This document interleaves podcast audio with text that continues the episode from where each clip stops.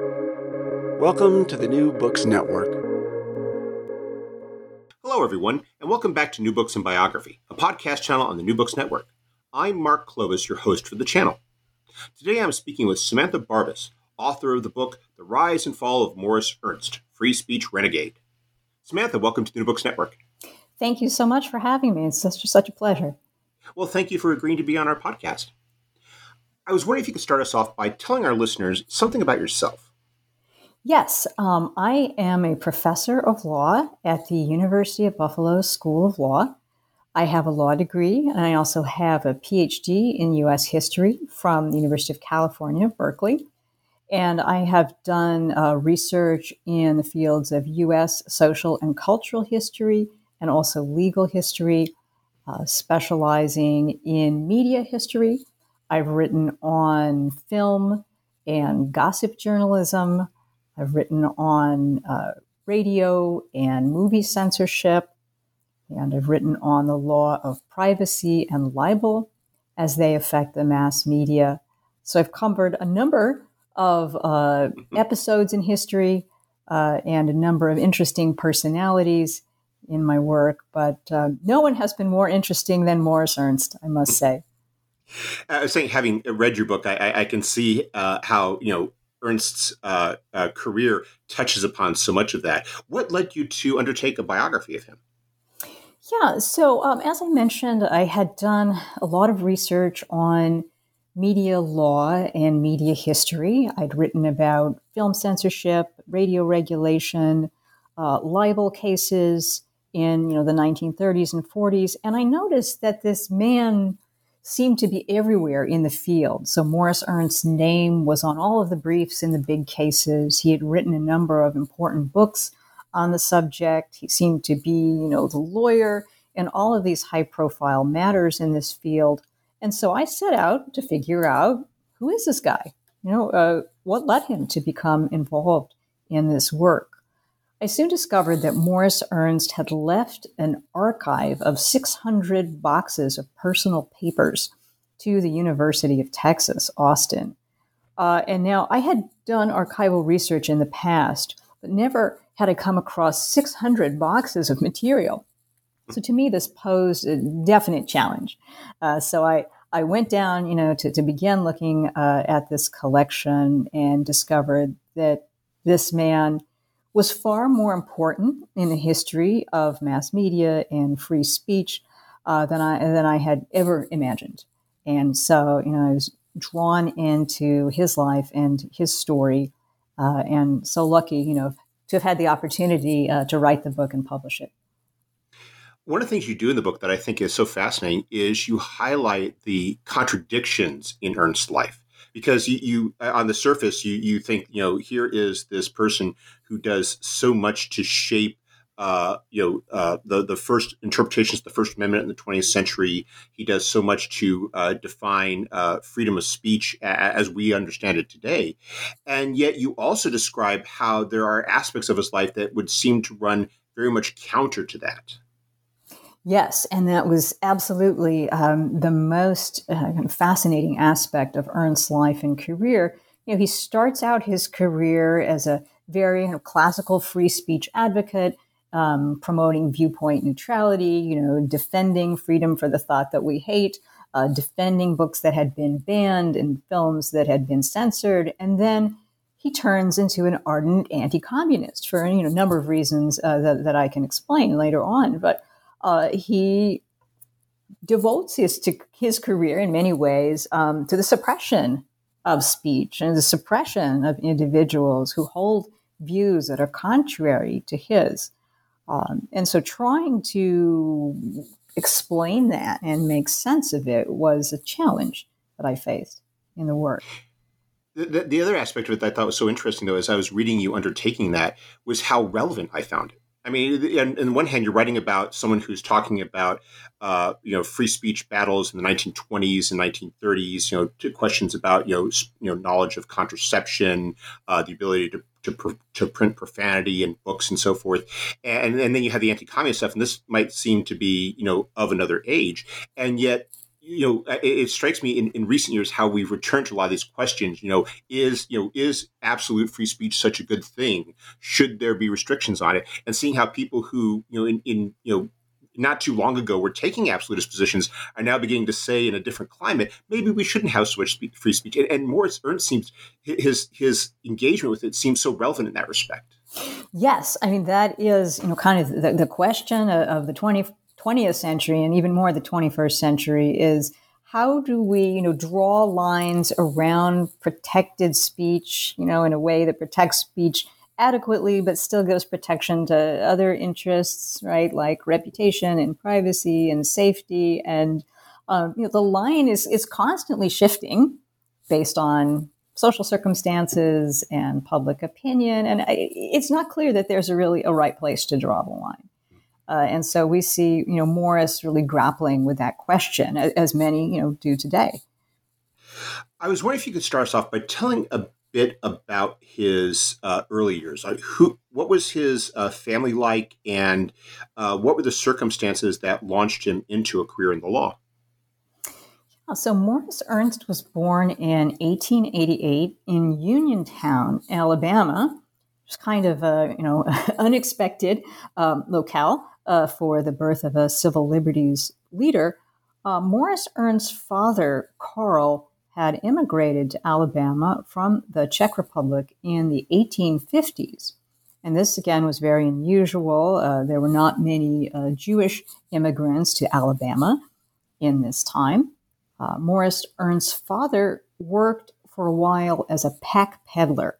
And that was someone who put on a big backpack, uh, put in it dry goods such as you know, thread and flour and other household supplies, and he peddled it to rural families in the community. Uh, and through this work, he saved up enough to open a general store in a small town. And then the family moved to New York after Morris uh, was born. And uh, the father was a uh, real estate person, rather successful. Uh, they were moderately well off. And uh, Morris began to run in sort of elite uh, circles at the time, a German Jewish community that was highly educated. Uh, Morris's mother had come from uh, that community, and you know th- they were part of it in New York. And um, I-, I think this experience was very formative in shaping Morris's identity. He was uh, friends with people who were very cultured and very sophisticated. And while Morris's own family was affluent, uh, he wasn't at the top of his social circle, and, and he felt a sense of, of, insecurity. He felt that he needed to find a way to kind of stand out uh, among these very distinguished individuals. And he learned that the thing that he could do that made him, uh, you know, a, a person uh, to be noticed was to be a provocateur. He became an expert at finding ways to draw attention to himself by being controversial, by saying something flamboyant, right, by making a wild assertion. And uh, this really defines his entire career. Somebody who's a showman and who's adept at uh, attracting attention. So uh, Morris goes to Williams College. Uh, it's a liberal arts college in Western Massachusetts. And he succeeds there uh, however, uh, anti Semitism in the professions at the time kind of prevented Morris from getting the kind of job after college that many of his uh, Williams cohorts had been able to attain. So Morris started his career as a manager in a family owned garment factory in Brooklyn.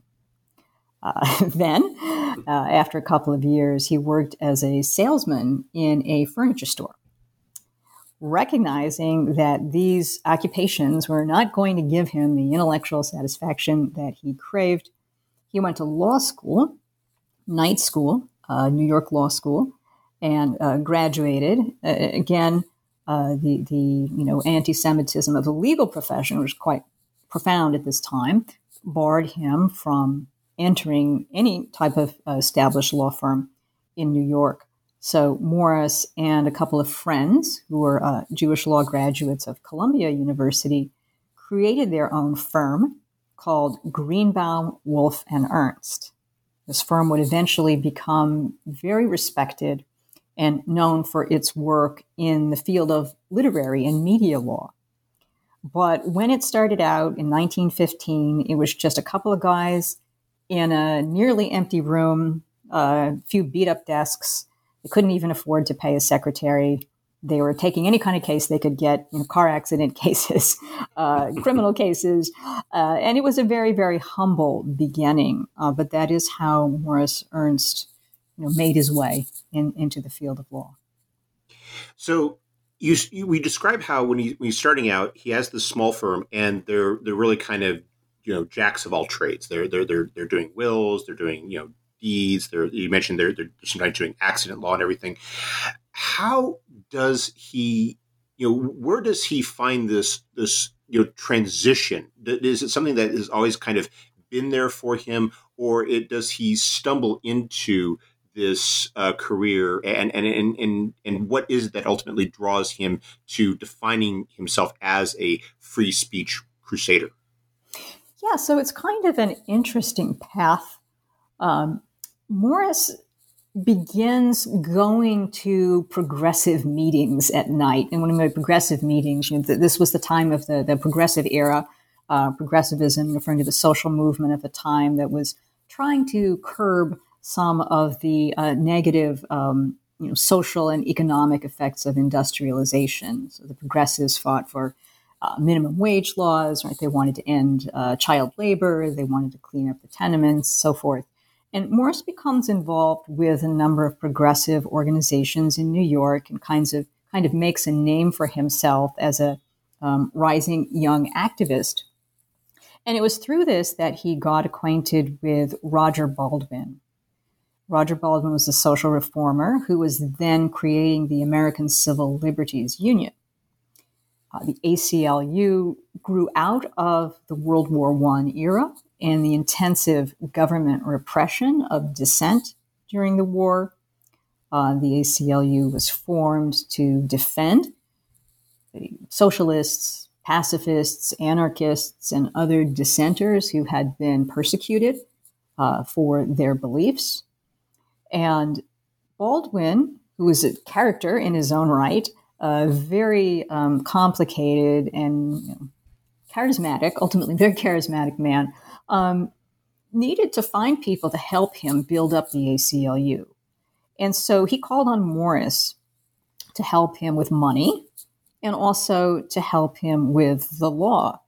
Now, the ACLU in the beginning wasn't a legal advocacy organization uh, as it later became uh, did a lot of direct action work, you know, protests, standing on the streets, you know, calling for free speech. But in the 1920s, it began to turn its attention more and more to the courts as a forum for winning free speech rights. And so you know, the services of lawyers like Morris uh, became increasingly important to the organization. So uh, Morris gets involved in the ACLU in the 1920s, and I think it's through his affiliation with that group that he begins to really embrace uh, free speech as a cause and an ideal. One of the things that uh, I, I, thought was fascinating as I was reading your book was this notion of timing. In, that you, describe how when, when he goes to law school, it's at a time where these nighttime law schools, the opportunity to become a lawyer, even as you're working full time, becomes possible. And then how Ernst is there. He's not one of the founders of the ACLU, as you make clear, but he's there early on when they're beginning this. And, and then there's also this, this broader climate, which, which, seems to create opportunities where none existed. I was wondering if you could talk perhaps a bit about what that free speech climate was like, because you, you uh, in your book you talk a bit about the context. Anthony Comstock, uh, the the you know suppression, the use of of laws to suppress the transmission of ideas through the mails, uh, you know, uh, the use of customs laws. How what was the climate of free speech like before you see Ernst's uh, groundbreaking litigation? Mm-hmm. Yeah, I, I, think it's safe to say that uh, you know things were very repressive as far mm-hmm. as freedom of speech goes. You know, I mentioned you know this this uh, intense uh, you know crackdown on dissent during the war years. Um, there was no such thing as a First Amendment law yet. There was uh, no such thing as a you know a body of free speech jurisprudence. The Supreme Court had not addressed the First Amendment in any significant way, you know, prior to the 1920s. Public opinion was very hostile to the idea of free expression. It was widely thought that those who were different from the majority, those who had unorthodox views, those who were unpatriotic or un American should not have the right to express their thoughts lest they subvert the social order. And that, you know, held in the realm of politics and political speech, and also in the realm of you know, uh, the arts. As you um, suggested, you know, there were um, strict obscenity laws the Comstock Law of 1873, um, and all the states had obscenity laws that were similar that uh, criminalized selling, publishing, possessing material that was deemed obscene.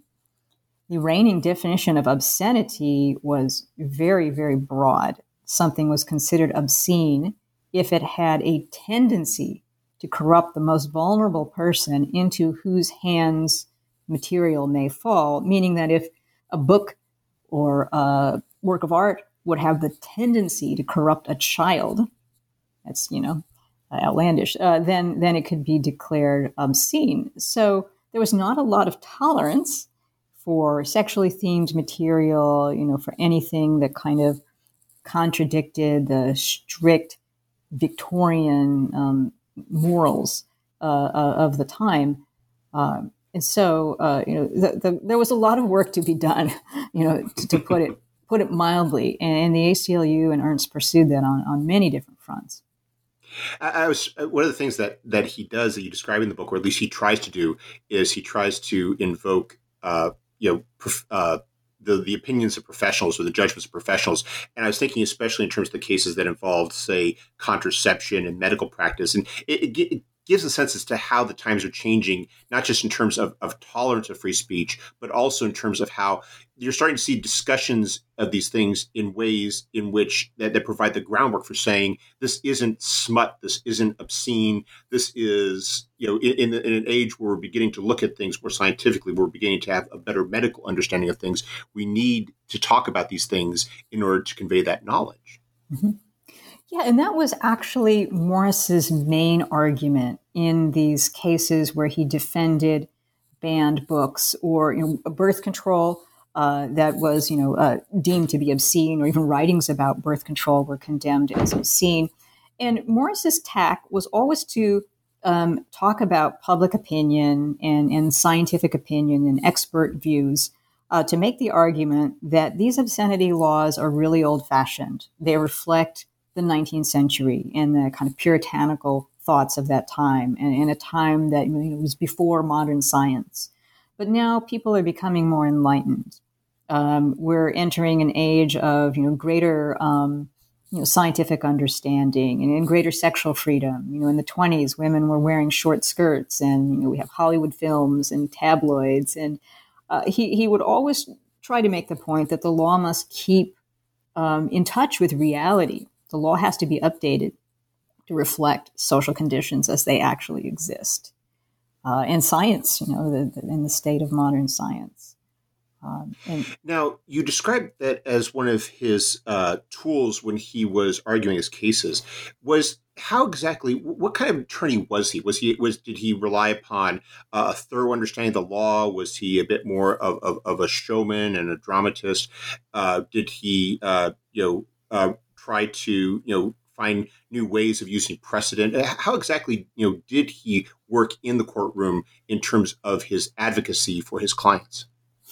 Yeah so uh, morris was extremely uh, non-traditional uh, to put it mildly. Um, he was you know what we would call a, a legal realist.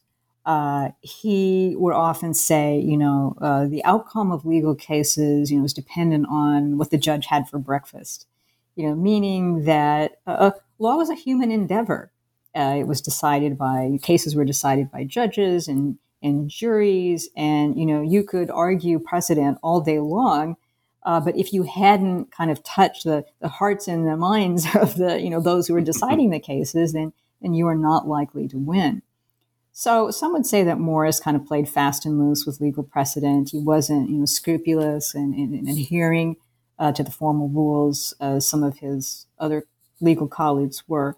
Uh, but you know his uh, main tactic was to often you know kind of turn uh, courtroom proceedings or trials into shows you know, and he was a great public speaker and he would bring in props into the courtroom. And sometimes he would try to plant uh, editorials uh, in, you know, uh, newspapers to try to convince, uh, you know, judges uh, that they should rule a certain way in a case. And he was extremely uh, ahead of his time, kind of in his, his knowledge of the importance of, of public relations and um, you know public opinion in the outcome of cases. Hmm. Well, um, I was wondering if you could perhaps you, you describe in, in, your book uh, all the, the major cases in which he you know established this free speech, this First Amendment jurisprudence. I was wondering if you could perhaps highlight one or two that you think are especially noteworthy or perhaps best representative of what Morris Ernst was doing during this period. Sure. So I think it's probably most appropriate to talk about the Ulysses case. And that's really kind of Ernst's claim to fame, or, or, or one of his most notable cases. Uh, he defended uh, James Joyce's Ulysses in 1932, and Ulysses was, of course, uh, the most notorious banned book of the time. But just to say a little bit about how Morris got involved in the fight against literary censorship. Um, so I had mentioned you know, the, the, Comstock laws, uh, and uh, you know those laws were passed in the 19th century, but they were being very actively enforced in the 1920s. Uh, there was a group in New York, a private kind of vigilante society called the New York Society for the Suppression of Vice and this organization had actually been deputized by the state to help it prosecute individuals under the state's obscenity law. So, uh, this Vice Society would conduct bookstore raids. They'd go into stores where obscene books were allegedly obscene books were being sold. You know, the, the stores would be raided, all the books would be burned, the bookseller would be jailed it was a it was a very you know spectacular and kind of grim situation. So um, Morris is called on in the 1920s to defend a struggling author whose books had been seized, uh, and Morris goes to court and loses badly. And the loss really makes him angry. He starts to think about the absurdity of this obscenity law that is so vague and that is so repressive and he sets out to write a book that's basically condemnation of obscenity law. It's called To the Pure, a study of obscenity and the censor. And this book made him an expert in the field. And then everybody starts asking Morris, you know, to help him uh, defend uh, their books. So by the 1930s, uh, early 30s, Morris had won so many cases in the literary censorship field that, that he had the confidence to try to liberate, as he called it, the, the most notorious banned book of the time, and that was Ulysses. So um, Ulysses was published in 1920 in Paris, and it was almost immediately condemned in the United States as obscene.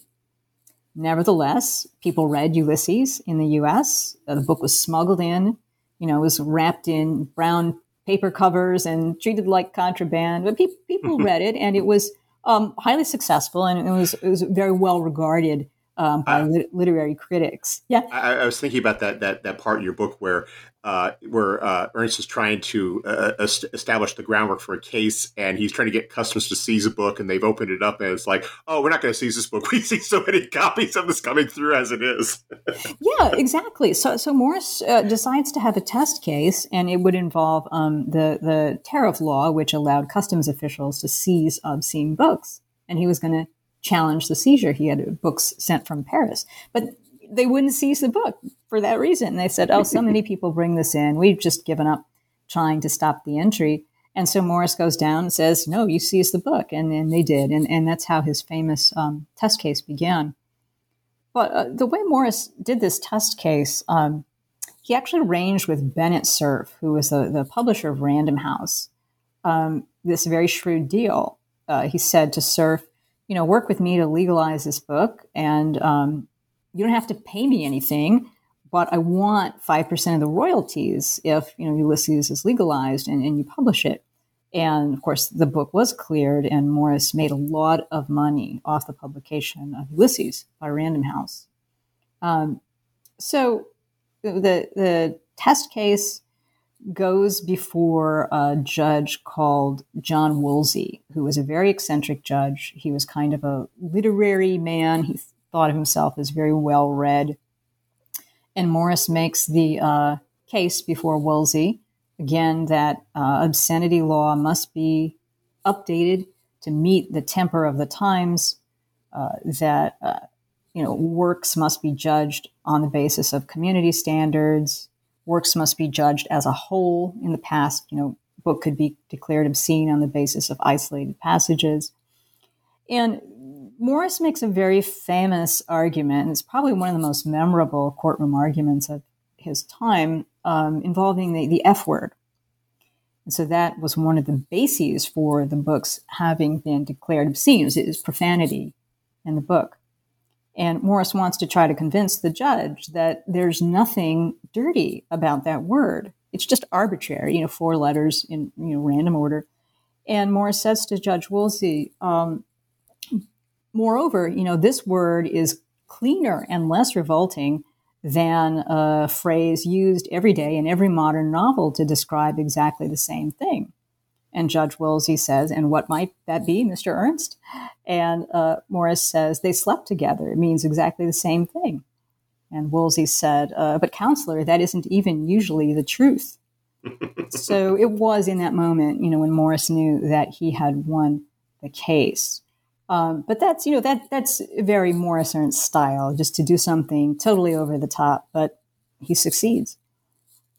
You, you mentioned this the shrewd ag- arrangement that he made with uh, Joyce's uh, American publisher to, and it this you know sets him up for life. And it's, it's one of the things that that uh, I, I, was really surprised by is that you know how not only does is he this incredibly you know successful free speech attorney, and he is has this has this growing profile not just in terms of the legal community, but nationally. But he also is becomes enormously financially successful. and, and, and, how this, you know, and, and I, I, thought it was just so fascinating to see how that, because it, it's something that I thought about as I thought about, you know, his later years and, and, and how, you know, the degree to which, you know, did, did that change him in any way? Or, because uh, as you described early on, you know, he wasn't, you know, quite the opponent of communism that he became by say the early 1930s uh, but he is nonetheless he, he, becomes this this this national celebrity who writes columns who produces books who uh, appears on radio. And and and he is is really uh, you know notable for that. Mm-hmm. yeah his his life was uh, successful in in so many ways. I mean as you say he was wealthy uh, that had to do in part with his very successful legal practice for his paid clients like you know, banks and real estate companies. And you know he, he was a master of you know very technical areas of commercial law. Um, and uh, he had a very lavish lifestyle which again is something you kind of don't associate with someone who's doing public interest work and you know fighting for rights. He had this lavish estate in nantucket second home and he would go there for three months each year and not do any work. I mean, this was before cell phones and email, and he would just sail and you know uh, make uh, furniture, you know, for for three months uh, without doing any any legal employment. And so, phenomenal, you know, lifestyle that he he made for himself. Um, but he did, you know, become also a public intellectual, a public figure, especially after Ulysses. He had books. He wrote 21 books in his lifetime, newspaper columns, constantly on the radio. He was sort of the kind of uh, he was like a pundit, like we'd see on CNN today, right? Somebody who was a talking head you know, and a personality. Um, just a, a, a, stunningly successful career. Yeah, and you also mentioned an aspect of this that I, that you later highlight as being significant in terms of this rather unorthodox association, which is that in the 1930s, of course, you're talking about the Great Depression. Uh, the Franklin Roosevelt wins the White House in uh, 1932, and it you know you had the New Deal, and that and it's you know oftentimes described as you know it's, it's the lawyers' New Deal, and you have uh, the, this massive legal uh, you know injection of, of lawyers into uh, in, into Washington D.C. into federal uh, government, and, and, Ernst you know he's you describe him he's not at the at, involved in this. He, he never uh, he, he never becomes a judge. He never uh, assumes a, a, position in uh, the uh, federal government. But you describe how he becomes the, this you know, maybe kind of like a, a satellite uh, with Franklin Roosevelt. He's associated with him, and, and, and how you know. And you also describe, and I thought this was especially fascinating, the, the effect this has a bit on his ego. right, right. So after Ernst's victory in the Ulysses case, uh, he kind of becomes convinced that that he could really be a player uh, in politics. And Ernst never runs for office, uh, but he does forge a lot of connections with important figures in the New Deal, administrators, policymakers, and actually Roosevelt himself. Uh, Morris starts writing to Roosevelt saying, "Do you need my assistance? You know, you're you're my idol. Can I help you in some way?" And so Morris does become involved uh, in in New Deal um, politics in a way. Uh, he becomes what one journalist called a fixer for Roosevelt. Uh, he uh, that may be too strong of a term, but he did, you know, help Roosevelt negotiate deals and, and paper over conflicts, and was involved in various foreign missions. Uh, Ernst uh, was good friends with Felix Frankfurter, uh, who, of course, uh, would be on the Supreme Court, and a number of other um, well-placed New Deal officials. And it's interesting that Morris himself thought that that was his greatest contribution to history, was influencing you know, the New Deal and Roosevelt's uh, reforms of the 30s. But I don't think anyone else would see it that way. Um, you know, but he it really did stoke his ego, as, as, you suggested. You know, to think that he could be um, associating with these, you know, uh, national officials was very gratifying to him. This is also the point at which you start to see him coming out more prominently against communism. And I was wondering if you could talk about that relationship because it's it's an undercurrent throughout much of his early career. This association with communism, which in the 1920s was this you know radical, uh, you know, not quite fringe uh, uh, uh ideology, but it was one in which you know he Ernst's attitude beginning is a little different than his attitude is in the 1930s. But you have this at a time when, when communism is being accepted by a lot of people uh, as being, you know, the alternatives being either, you know, democracy has failed, capitalism has failed, it's either fascism or communism. We have a lot of people gravitate towards communism. And yet early on er, uh, during this period, Ernst is, is, is beginning to uh, make take a more strident uh, opposition to it. Why does he do this, and and how does he and how does this fit with his advocacy for free speech? Mm-hmm, mm-hmm.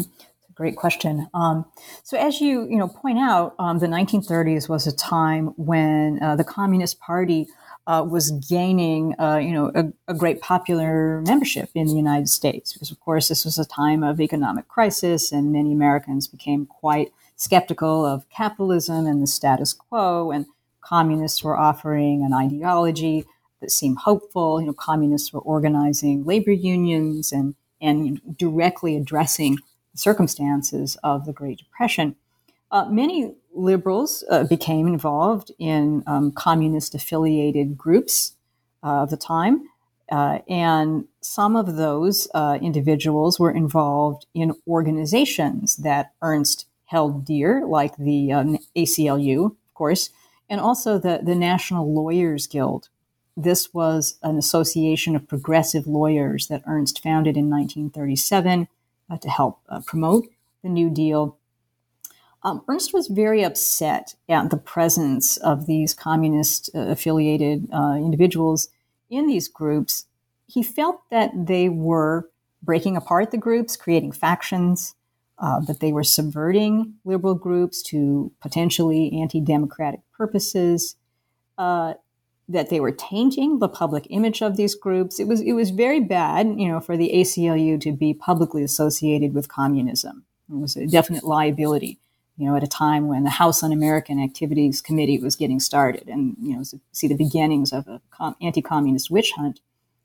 Uh, but most of all, Morris was upset because many of these uh, radicals, as he called them, were challenging his authority and his leadership of these groups. And he comes to feel that um, these groups must be purged of their communist members. And he sets out uh, to do exactly that in some, you know, um, actions uh, that were quite questionable in the late 1930s. And this leads to this fascinating association with J. Edgar Hoover. And that that's one that uh, continues. Oh, in, from, from you know, in Ernst's mind, clearly uh, for the rest of, of his life. But uh, as you described, it's really for, over the next couple of decades. Uh, how do, what does Ernst see in Hoover, and how does he make himself available to Hoover, and how does Hoover utilize him in this anti-communist fight? Yeah, this is such a bizarre story, um, but again, you know, it's kind of classic Morris Ernst. Um, Morris got acquainted with Hoover, I think in 1938. They met through mutual social connection. And Morris becomes basically duped. Uh, you know, he's duped by Hoover. He is convinced that Hoover is a great crusader against communism and that the FBI is really this professional and progressive law enforcement organization that does not violate anyone's civil rights or civil liberties. And the FBI, he believes, must be protected against criticism at all costs. So Morris takes it upon himself to become kind of an informal public relations agent for the FBI. He writes positive articles about the FBI for the press. Uh, he has a lot of connections in the media, so he's able to find out whenever a negative piece about the FBI is coming out. He'll try to quash that article. It's sort of ironic for someone who um, devoted himself to fighting against censorship. Here he's trying to censor articles that are unfavorable towards the FBI. Um, he often would advise Hoover on how to respond to critical commentary in the press. Perhaps, uh, you know, most tragically, uh, Morris becomes a sort of spy within the ACLU for the FBI. He would alert Hoover as to when members of the ACLU were planning to criticize the FBI. He would forward to Hoover minutes of ACLU board meetings and correspondence with his ACLU colleagues. And this was such a, a, terrible betrayal of the group that he had helped to build up and his colleagues and friends. Uh, and you know why he did that. I mean, obviously he was um, totally immersed in in the anti-communist um, crusade, but I think there was also a way in which Morris idolized Hoover in the same way that he idolized Roosevelt, you know, is, uh, and, almost kind of just lost his mind. You know, he would send these letters to Hoover saying literally, like, I love you, you know, uh, what can I do to help you? You are the great protector of democracy. He was really kind of fawning uh, and, and kind of uncomfortable to read, you know, just in this, you know, adulation. Um, and that lasted, you know, until the late 1950s when actually Hoover cut off Ernst. Uh, Morris had done a lot of questionable things uh, that were covered heavily in the media, and I think Hoover decided that having Ernst connected to him was actually a liability. I, I, thought it was interesting when you talk about Ernst's involvement with the Rosenberg case, because I, I, thought it spoke to how Ernst saw his relationship with Hoover, how he saw thought that it, it, it showed how sincerely he believed that Hoover was about you know uh, you know the Constitution and, and and and defending these things. And well, if if that is true, then by extension, and you feel that the Rosenbergs have been unfairly treated, then by extension, Hoover should be on their side. And of course, that was exactly the opposite of Hoover's attitude on the case. Yeah, Morris, uh, on his own accord, um, tries to get on the Rosenberg's defense team for the purpose of collecting information to give to Hoover. Uh, that never happened. Uh, you know, his, his, efforts to get involved were rejected. Uh, but it's a shocking thing, you know, to think that uh, Morris had, you know, gone so far uh, as to, you know, be able to square this with his conscience. So, in this, by this point, you, you uh, in your book, you're, you're talking about this. you get you get the impression that you know at this point, a lot of what Ernst has done in terms of his legal achievements are increasingly behind him. Mm-hmm. And but it's it's more than just the fact that you know he's established his jurisprudence and he shaped the law and that's done. You start to talk about how his attitude evolves, especially when you get into the 1960s, and you start to see a lot of social changes there uh, taking place. Uh, in effect, a lot of the uh, ramf, uh, you know the the, the uh, speech environment that that Ernst has helped to foster now leads to things that that that cause him to shift his opinions. Mm-hmm. Mm-hmm. Yeah, I think um, the latter part of Morris's career, I would say from the 1940s on, it's more or less, you know, a, a story of decline. Um, he becomes immersed in his work for Hoover and is also his work for Roosevelt for some period of time, and doesn't pay as much attention to his civil liberties efforts. Uh, he's more concerned with being a pundit and, you know, an advisor uh, to powerful figures. Uh, in the 1950s, uh, he does a number of um, things to um, you know, cause him to fall out of favor with his liberal colleagues. Uh, at one point, as I describe in the book, uh, he represented a uh, Dominican dictator. uh, solely, it appears, in a bid to, to gain publicity for himself because he knew he was fading from the spotlight, right? Uh, he was not being called on to, you know, represent high profile cases or to offer his opinions. He was becoming a relic, and this disturbed him. So he engaged in a lot of um, questionable activities. By 1960, and now Ernst is, you know, in his 70s, um, he uh, had simply you know, passed uh, from from the public sphere, and uh, he retires to his estate in Nantucket. His wife dies, uh, that was a very uh, significant loss for him. Uh, he becomes bitter and depressed, I think it's safe to say, and begins to question some of the accomplishments of his earlier career. And as you mentioned, you know, at one point he wonders if the sexual freedom that he had fought for had really gone too far. And so now we're in the 60s and it's the, it's the hippie era. And uh, you know, it's interesting. I guess people generally grow more morally conservative the older they get. um, but but he also comes to believe that um, freedom requires a certain amount of privacy. Uh, in other words, you know, particularly in, in sexual affairs, right? That it wasn't necessarily a good thing if uh, if everyone was, you know, disclosing everything, kind of letting it all hang out. That there was a a certain amount of reticence um, that was necessary for, for dignity uh, in personhood, and that that the you know things uh, had had gotten a bit out of control. Um, he never actually called for government censorship, even in his uh, final years. He believed that society should self police and the media should self police. He thought that TV stations should not uh, show nudity, for example. You know that they should um, you know exercise self restraint um, to help keep the culture um, civilized. So he, he did turn a little bit in his uh, final decade.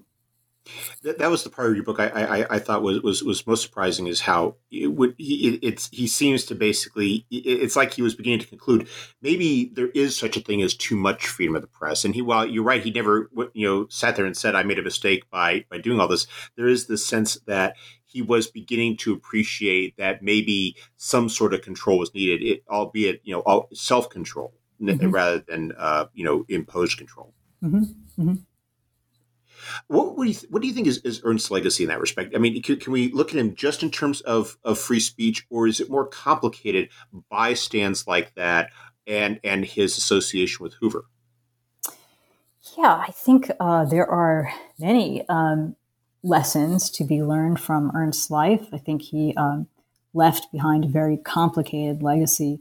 I mean, first and foremost, I think you know Morris Ernst's great influence was on the law of free speech.